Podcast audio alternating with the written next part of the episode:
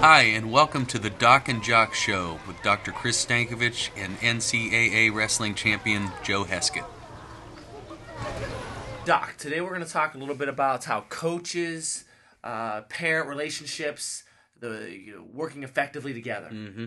Well, this is a good one because, as you know, parents and coaches need uh, need to be on the same page in order for the kid to get the most out of the experience. And in most cases, that's the way it is. But you always hear these stories uh, where you know a parent is upset, Usually it's around playing time, and you know a lot of times you hear politics, and you know. So what we want to talk about today is how we can make that a more harmonious experience between parents and coaches. Yeah, very interesting topic because uh, in a lot of ways it's a sensitive issue. Very. Um, we hear so often that parents live vicariously through their children. Um, you know, my take on it is there's a huge communication gap mm-hmm. sometimes, even an experience gap. Uh, because parents, you know, sometimes they just don't understand what the dynamics are within sport and the athlete coach relationship. Expand. well, you. I think you're right. I mean, a lot of parents don't quite know all that goes into it, and in some instances, parents did not compete as athletes themselves, so it's a little bit foreign to them. And I think I want to hear your answer on this. I mean, for coaches, there's so much that goes on behind the scenes, and especially when we're talking about youth sports where coaches aren't paid. Um, you know, can you maybe talk about just some of the things that maybe parents wouldn't uh, necessarily think of? I mean, they oftentimes see the coach at the uh, the field or in the gym, you know, doing the role, but what goes on behind the scenes? Well, you know, I, I haven't unfortunately spent a whole lot of time as a youth coach at this point in time, uh, but you know youth coaches have a lot going on on their plate. Uh, for the most part, they're all volunteer. Mm-hmm.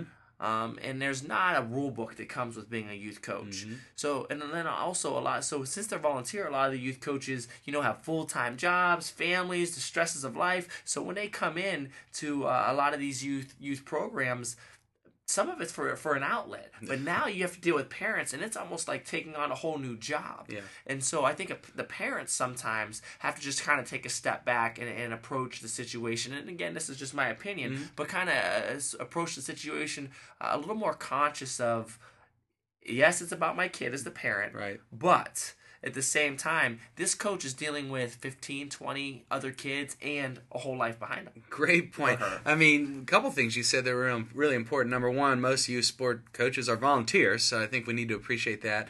Uh, many have not been coaches before, so they're not going to be perfect at it. I mean, even pro professional coaches get criticized for their decisions.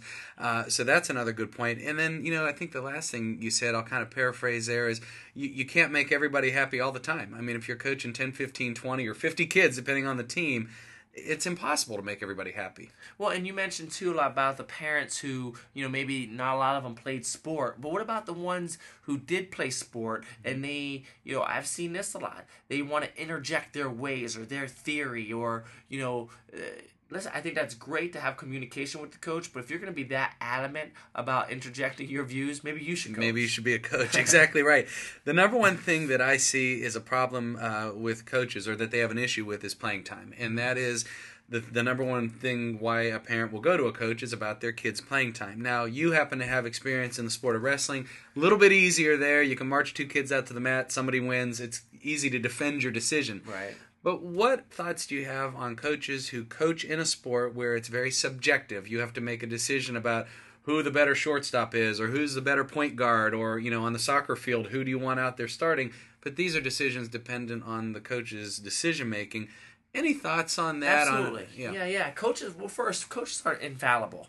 Uh, coaches are going to make a lot of mistakes, like anybody else in life, and uh, you know, we have our spectrum of good coaches and bad coaches. Mm-hmm. So it kind of comes back to the point of coaches' education. We really, I think, need to do a better job of educating our youth coaches in the United States of America. Mm-hmm. Um, with that said, playing time is is probably one of the most controversial issues in youth sport today. Mm-hmm. Uh, mostly because sport people view sport as a place kind of the playground for kids to to go and do things but you got to take in consideration that this playground is also supposed to be competitive. So you want to put the best kids out there to win. Mm-hmm. And you're right, it is subjective at times. And so a parent is not happy seeing their kid who's supposed to, you know, be enjoying this playtime on the bench. Yeah. But the view of playtime in a lot of eyes is also competition. The goal of competition is to win, so you want to send your best players out.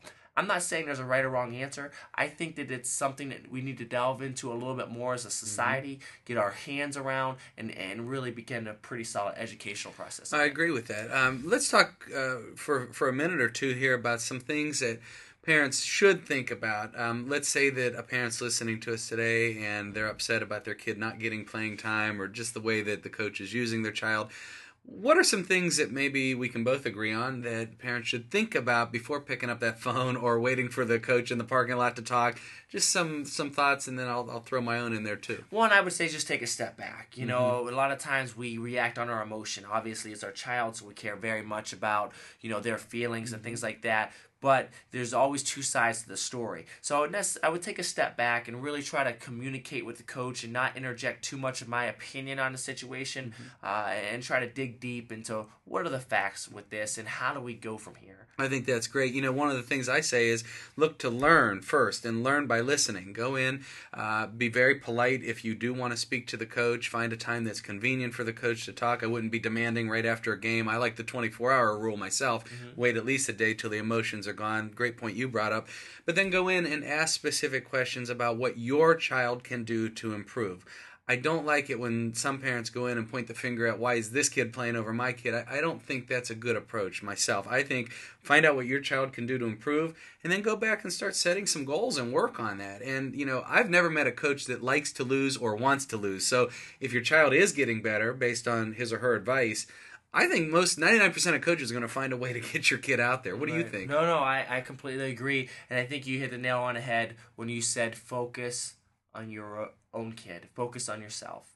Uh, you know what's going on with some of the other families or some of the other kids that can kind of deviate uh, the end result, which is you know focusing on the health uh, and the growth and development of, of my kid. Mm-hmm. One last point, just keep it in mind that you're never going to please all the people all the time. I think parents need to remember that and remember just how important and how difficult the job of being a coach can be, whether you're at the professional college level or even youth sports. It's a it's a tough job. It's a tough job. you're good at it. Thanks, Thanks, Joe. Thank you. For more information, please visit drstankovich.com or hleadership.com.